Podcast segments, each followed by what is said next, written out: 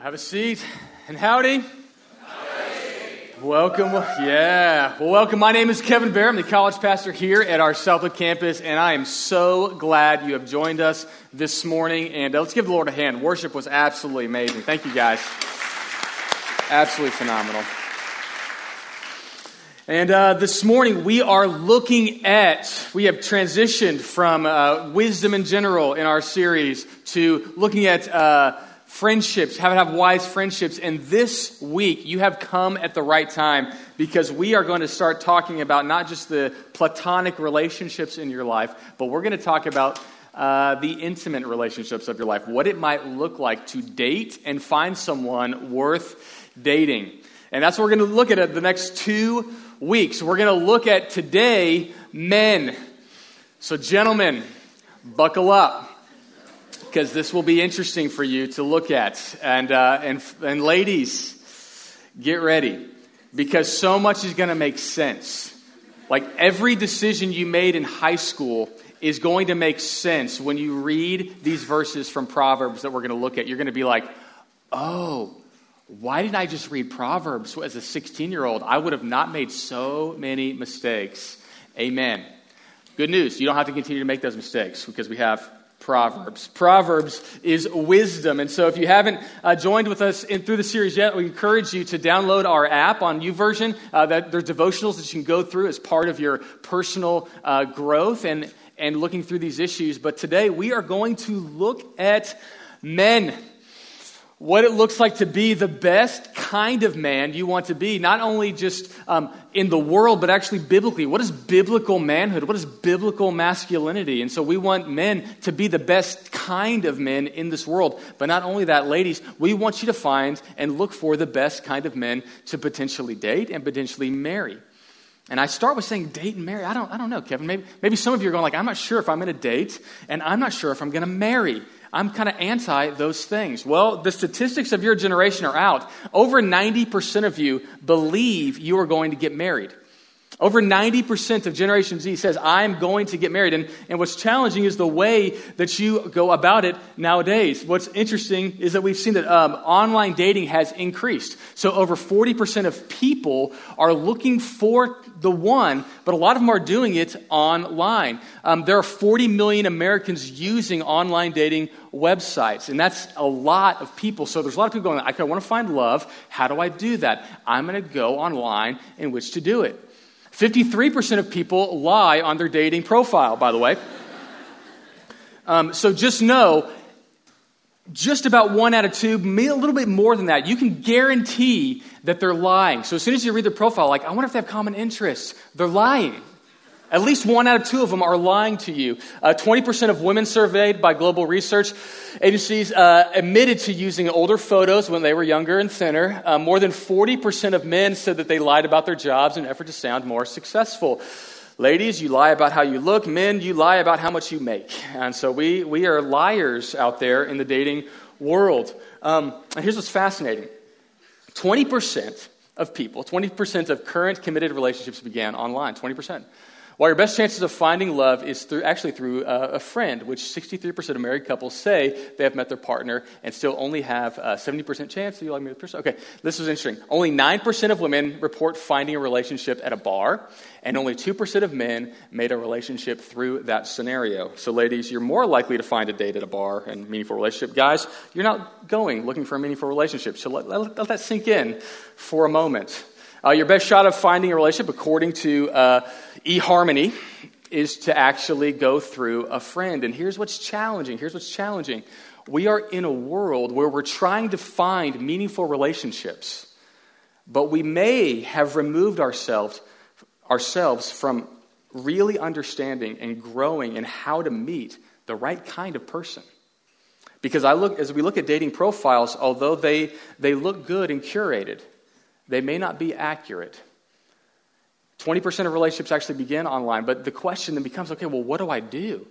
And you're, if you're facing challenges, Because many of you want to get married, and there's two barriers in wanting to get married. The first is this the, the average marrying age has elongated. So it's average of 27 for women and 29 for men. And so it's, it's longer that people are waiting to make the decision to actually become married. But not only that, the culture of dating has shifted. And you've probably experienced this. One philosophy professor, Kerry Cronin, uh, gained prominence after offering her students extra credit for going on dates. Um, she cautions the statistics that may get, uh, the older people get, the less likely they are to know how to date.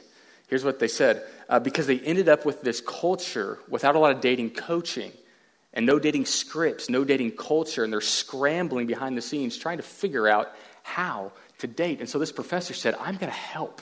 You'll get extra credit if you just ask someone out, which I thought was hilarious that professors would ever want to intervene in that part of their students' lives, but they're seeing challenges that your generation is facing. But not only in, in, in how to build a relationship, where, where, there's confusion there, it's longer that we're starting meaningful uh, marriage relationships, but there's another portion of it, another problem that I see. And that's a misunderstanding of what it means to be a man. There's a misunderstanding of what godly biblical masculinity should look like. So there's a story in the Atlantic, and they did a study on men. And the title of the story is this The Miseducation of the American Boy. And it says this The definition of masculinity seems to be, in some respects, contracting. When asked what traits society values most in boys, only 2% of male respondents in this survey said honesty, morality, and only 8% said leadership skills um, and traits that are admirable, such as, um, oh gosh, uh, traits that were admirable, such as um, being honest, being leaders, being moral. All of those things weren't even in the list. And so this interviewer then asked one student, um, when I asked them at Washington State University, they said, What do you like about being a man? And one college sophomore, guy named Josh, said, That's interesting. I never really thought about it. You hear a lot more about what's going wrong with guys. And what's fascinating in our culture is we're looking to, to grow to be mature men and women. It becomes very, very difficult to know what kind of man should I be? And as a woman, what kind of man should I look for? And there's a lot of confusion in our culture. There's a lot of ideas and a lot of inputs and, and a lot of options and a lot of swiping. And we're trying to figure out how do I develop a meaningful relationship. But the challenge is with all that's wrong and all that's been pointed out that are problems with men, and those are valid and those are real. There's been a lot of problems that men have created. The question then becomes okay, we've identified what's wrong, but we haven't really done a lot of good work on identifying what should be there in godly men. And what's fascinating is you read Proverbs, the, the author of Proverbs, Solomon, one of the wisest men who ever lived, looks directly at his son and says, Son, I want to show you what it looks like to be a godly man. And daughters, as you see how I'm instructing this boy to be, you get insight in what you should look for for a godly man. And so this morning, I'm going to give you three types of men there's three types of men I want to point to in, uh, that, are, that are really highlighted in Proverbs. The first one is called the naive or the simple minded. The second one is called the fool or the sluggard. And the third one is the wise, the wise man. So we have the naive, the fool, and the wise. And in each one of these people, what I'm going to give you is a description. Here's how Proverbs uh, classifies that person there's behaviors. This is what you can look for in that person's life to see what category they are currently in and a trajectory. If they continue in this path, this is where their life is going to end. And here's what's beautiful in Proverbs these are identifiers, not identities.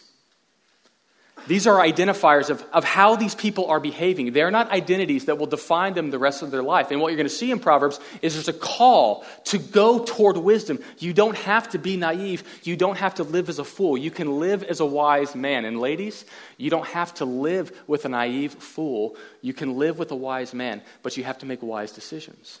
Men, you don't have to be naive or foolish. You can be wise, but you've got to commit yourself to grow to become that type of man. So, men, if you find yourself naive or fool, there's going to be some categories that I warn all the ladies against uh, dating you. Um, and, ladies, um, I'm going to give you opportunity to really think deeply about the types of men that are in your life. So, we're going to jump off first with the naive. The naive, basically, a simple definition is this one without knowledge, simple minded, or inexperienced. A naive person doesn't really know what's going on. They're inexperienced. They, they're not, they haven't thought it through. So here's some proverbs that describe the naive person. Here's some of his behaviors. The first is this that um, a naive person is identifiable. Solomon sees him. He says in Proverbs 7 I said, I've seen among the people a, I've perceived among the youths a man lacking sense. That's a great description. I've looked among the men that are around me. And here's what Solomon says there are some out there that just lack sense, meaning they're gullible, they're easily deceived, they don't know what's ahead of them.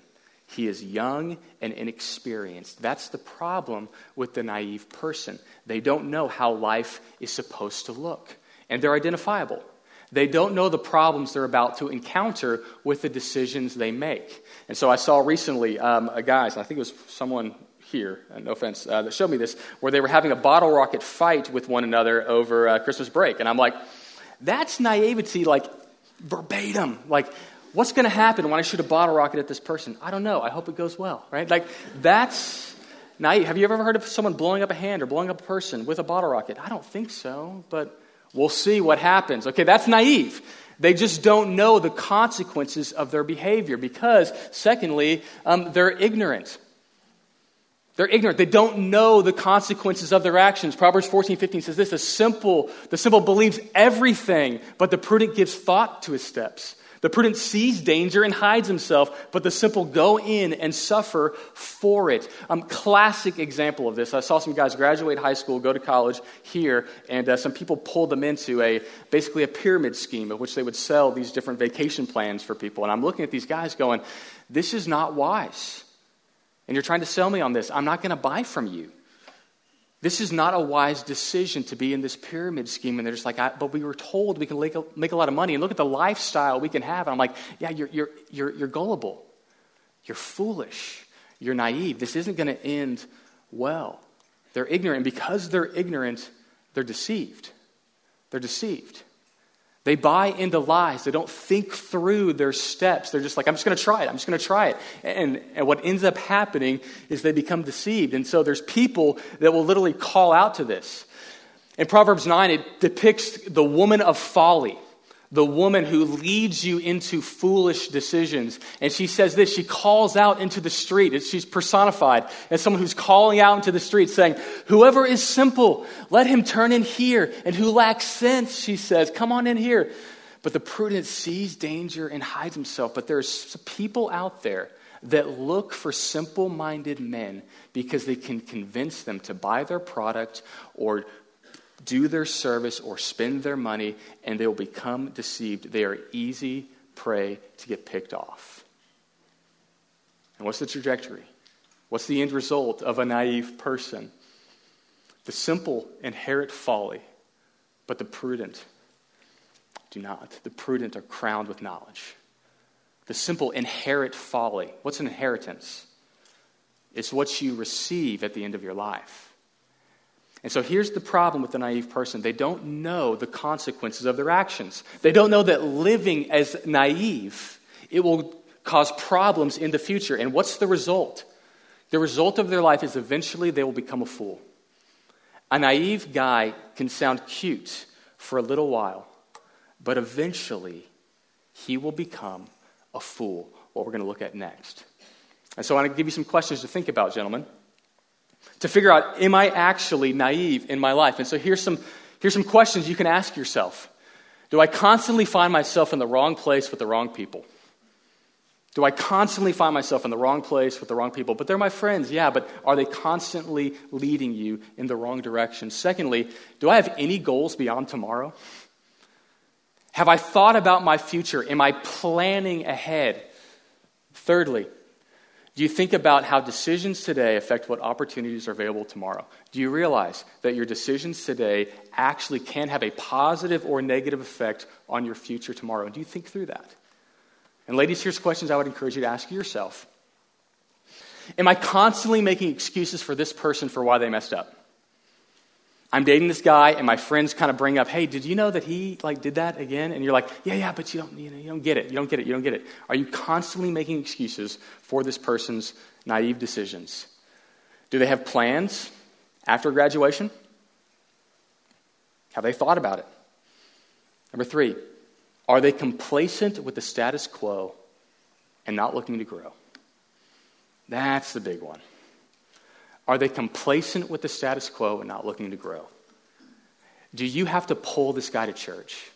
Do you have to encourage, do you have to fill out applications for jobs? Do you have to push this guy? Let me tell you what, he is naive, he is complacent. And I'll tell you what, run, ladies. Run. So the first character is the naive. The second character is the fool. The fool. And let me just, let me just give you a little insight on the fool. I, I, will say some of the harshest language in Proverbs is directed at this person. The fool is assured of his ultimate destruction. Life is not going to go well for this person who continues to make bad decisions because, here's the key, he has a rebellious attitude. At his root, he has rejected every input around him. He is rebellious. He is your classic bad boy, right? Smoking cool cigarettes, like ginger, like just like that classic bad boy. And here's what it says in Proverbs He's the fool. And here's what he does. Let's look at his behavior. Here's the big summary he rejects everything. He rejects everything. Psalm 14 to the choir master of David. So, literally, this is a, a psalm um, that David wrote. So, Solomon's father wrote. He says this The fool says in his heart, There is no God. They are corrupt. They are abominable in deeds. There is none who does good. The first problem with the fool is this they ultimately reject God, and that's a symbol of an entire rejection. Not only they they reject the authority of God, that will uh, descend into a lot of other rejection in their life. They don't want to be under anyone's authority. So, secondly, not only do they reject God, secondly, they reject counsel. Proverbs 10:8, the wise of heart will receive commands, but a babbling fool will be ruined. 18:2, a fool does not delight in understanding, but only in revealing his mind. Do you know the guy who you say, hey, you know what you ought to do? You ought to like go to class. That would help you to not fail class and you're like, whatever. Notes are online. I don't need to go. And you're like, that is foolish. You know, you're just like trying to reason with that guy. But not only that, he's like, hey, you should go to some of these uh, career fairs. You should go to your academic advisor. You should go to church. You should get in a Bible study. And you're just like, whatever, whatever, whatever. And they just continually reject counsel. They continually reject counsel from wise people. But not only they reject counsel, they refuse to accept correction. They will not be corrected by anyone. A fool rejects his father's discipline, but he who regards reproof is sensible. Here's a question, ladies, I would ask you in looking at all sorts of men. How do they respond to their parents? What's his relationship with his mom? What's his relationship with his dad? I'm not saying his parents were perfect people, but has he, does he listen to them? Is he willing to receive um, authority speaking into his life? Proverbs 8, 17.10, a rebuke goes deeper into one who has understanding than a hundred blows into a fool. That's a beautiful imagery. If someone has understanding, that means they're going to receive the rebuke from friends and from family. They're going to receive that. But a fool will not listen. It's like beating your head against a brick wall. It will not go through. Proverbs 27, 22. Though you pound a fool in a mortar and pestle, along with crushed grain, yet his foolishness will not depart from him. I love the imagery. He's talking about um, making, uh, like you do it in science, right? You got a mortar and pestle, pestle, and you're kind of like making your little science things, chemistry people. I don't know who you are, but you, you do stuff with it. And he's saying, you try to correct, you try to change this person, but they refuse. They are so hard hearted. You pound him with wisdom, but he will not receive it. Additionally, fools fight. They pick fights with people around them. They bow up and show that, that negative masculinity. Saying doing wickedness is like sport to a fool, and so is wisdom to a man of understanding. Meaning, he will do what's wrong just because it's fun. 29:11 A fool always loses his temper, but a wise man holds it back. Is he constantly showing bravado? Is he constantly picking fights? Is he constantly in tension with guys or girls or people around him? He literally might be a fool, creating this chaos around him that, that you're inviting yourself into. But not only does he fight, he hurts his family relationships. And this is key. If you want to date a guy and marry a guy and he doesn't have good relationship with his family, I'll tell you what, eventually his negative energies there will be turned on you and it will be turned on you to a detriment. And so you look at his relationships, you look at those people closest to him, and it says, he says it this way He who troubles his own house will inherit the wind, and the foolish will be the servant of the wise hearted. Eventually, everyone's going to abandon him. If he troubles his own house, his own family, eventually they're going to want nothing to do with him. Proverbs 17 25, a foolish son is a grief to his father and bitterness to her who bore him when they, when they refuse counsel, when they just live their own hard hearted way, eventually the people closest to them will want nothing to do with them. And that's tragic. That's a tragic life to live. And what's the trajectory?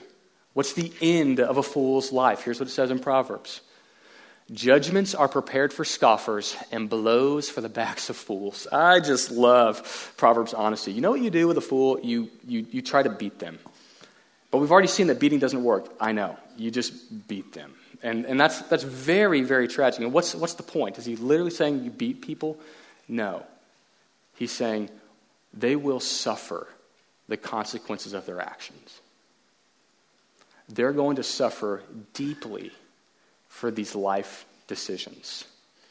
A whip is for the horse, and a bridle for the donkey, and the rod for the back of fools. What he basically says is look, you're going to try your best, but what's going to happen is life is going to deal them punishments, and it's going to go poorly in their life. So, gentlemen, here's my questions for you. Oh, I didn't put them up. I'm so sorry. Here's my questions for you. Write them down. Do I receive advice from people older than me, or do I assume that I'm always doing the right thing? Are my friends wise and making good decisions, or am I constantly covering their tracks? Thirdly, am I a fool if what do my relationships with my parents look like? Are we constantly fighting and disagreeing, and am I refusing to receive any of their instruction? Am I a fool? And ladies, here's questions for you to ask. Is he the bad guy? always rejecting, rejecting advice? Or does he often say things like, they can't tell me what to do? Number two, do I have to defend him to my parents or friends frequently, like f- with phrases like, hey, he's different when he's with me? What that means is he's putting on a facade with you. Number three, does he frequently find himself in fights and frustrating circumstances with school, with authorities? Is he a fool? And if you're constantly having to cover up the naive or the fool, eventually, ladies, it will turn bad on you. And this is why it's so important. This is where online dating isn't enough in order to find meaningful relationships.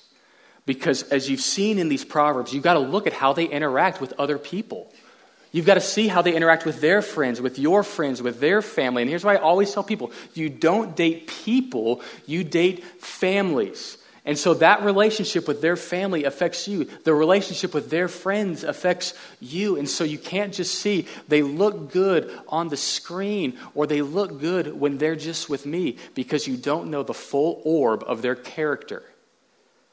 And this is what Proverbs is asking you to look at. Look at the full orb of the character of this individual. And then he says, and, I, and try to be wise. And the call of wisdom is to the simple and to the fool to learn prudence and learn sense. Come out of these behaviors because they're identifiers, they're not identities. You can grow past them. He says, So here's what it looks like to be wise.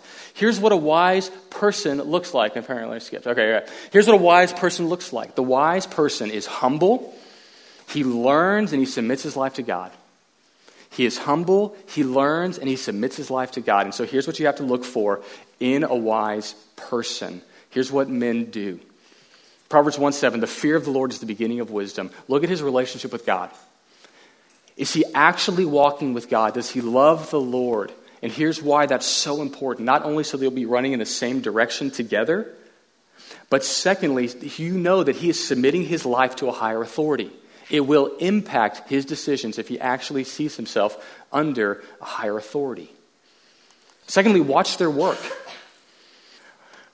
Proverbs 6 6, this is one of my favorite proverbs. Go to the ant, O sluggard, observe her ways and be wise. Does he work hard? Is he working hard at his job or at school or wherever he is? Is he working hard? He doesn't have to go to college, but is he willing to work hard? Proverbs 10:5 He who gathers in summer is a son who acts wisely, but he who sleeps in harvest is a son who acts shamefully. He says, look, are they sleeping through the most important decisions of their lives? Harvest was a time where they, they set themselves up for the future. Is he sleeping through? Is he ignoring parts of his life that he's not wise? A wise person plans for the future and takes advantage of opportunities. So watch their work. Secondly, watch their words. Proverbs 15 7 The lips of the wise spread knowledge, but the heart of fools is not so.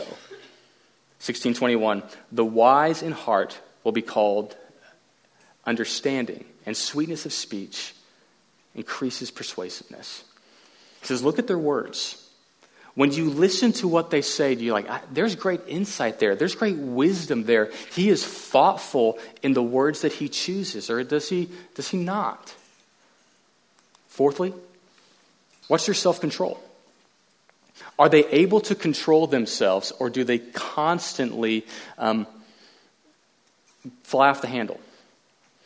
1019 says, When there are many words, transgressions is unavoidable, but he who restrains his lips will be wise. Some, sometimes there's a challenge against men to say, Why don't you talk more? And I'll tell you, men, one of the best lessons you learn in life is when to close your mouth. Because not everyone needs to know everything that you're thinking all the time. A wise man chooses his words appropriately and wisely. Are they self controlled personally in their relationships? A fool always loses his temper, but a wise man holds it back. Isn't that interesting? Because one of the images of, of men that, that is typical out there, and I've read this across, is a man who, who holds his own, who is strong, and who loses his temper and will not back down. And that is the, the picture of a man in our modern culture. But, but historically, even in Proverbs, it is not wise to fly off the handle. It is not wise to lose your temper. It's actually wise to control, to hold it back, to be ones that have control over their emotions in a healthy way, not in a stuff it way, but in a healthy way. Proverbs 12, 16, a fool's anger is known at once, but a prudent man conceals dishonor. Do they let everyone know everything that's going wrong, or are they able to control themselves? Fifthly, do they listen? A wise man will hear and increase in learning, and a man of understanding will acquire wise counsel.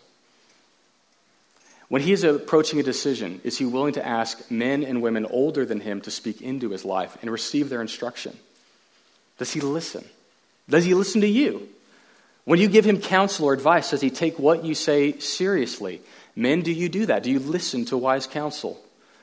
Verse 1531 He who he, whose ear listens to life giving reproof will dwell with the wise? Does he listen? And thirdly, does he learn? Proverbs 9 9.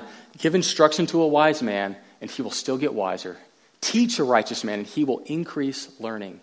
Incline your ear to the words and apply your mind to knowledge. Does he learn from those mistakes and problems? And here's what's key on this I'm not saying the guy has to make no mistakes. What I'm saying is, is the man willing to listen and to learn from his mistakes? You're never going to date a perfect person who never fails, but you are going to date people that refuse to learn from the mistakes of their past. And what Proverbs is saying, he's not going to be perfect, but is he willing to listen? Is he willing to learn? And what's the result? What's the end result of the wise? He scales the city of the mighty and brings down the strongholds of which they trust. A wise man is strong and a man of knowledge increases power. I love this closing imagery, and I think this is so important because of this simple reason. There is a difference between masculinity and femininity. And men, wisdom is strength. It is incredibly attractive to see a man who is confident enough to listen, confident enough to learn, has godly restraint who is encouraging to those people around him, who loves his family well. Let me tell you what, that man is extremely attractive because that woman knows she is safe with that man. That man will take care of her and not hurt her. That is incredibly attractive. That is biblical masculinity. It is a decision of strength to restrain your words. It is a decision of strength to not always fight. It is a decision of strength to be one, to listen to counsel, and submit their lives to God. Because there's one man in history who lived this out perfectly. The rest of us are just growing. And that's Jesus Christ. You know what said of Jesus? Like a sheep before his shearers, he said nothing. To the men who are about to kill him, he remained silent and strength. When the guards came to take Jesus captive to, to be killed, when you read in the Gospels, as they're going up to Jesus, what happens is they say, Is Jesus here? And he goes, It is I. And it says they fall on their face. Meaning, under his authority and presence, they were terrified. And then they got back up. That was weird. They're like, Are you Jesus? And he's like, It's I. And they fall again. You see a man of tremendous strength but you also see a man of tremendous tenderness.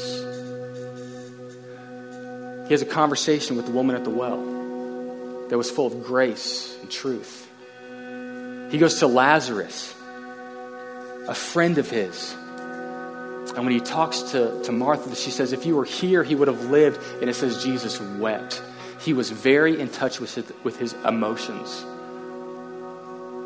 He got angry and didn't sin. And then he died. In perfect obedience to his heavenly Father, knowing that if I give my life for his glory and his good,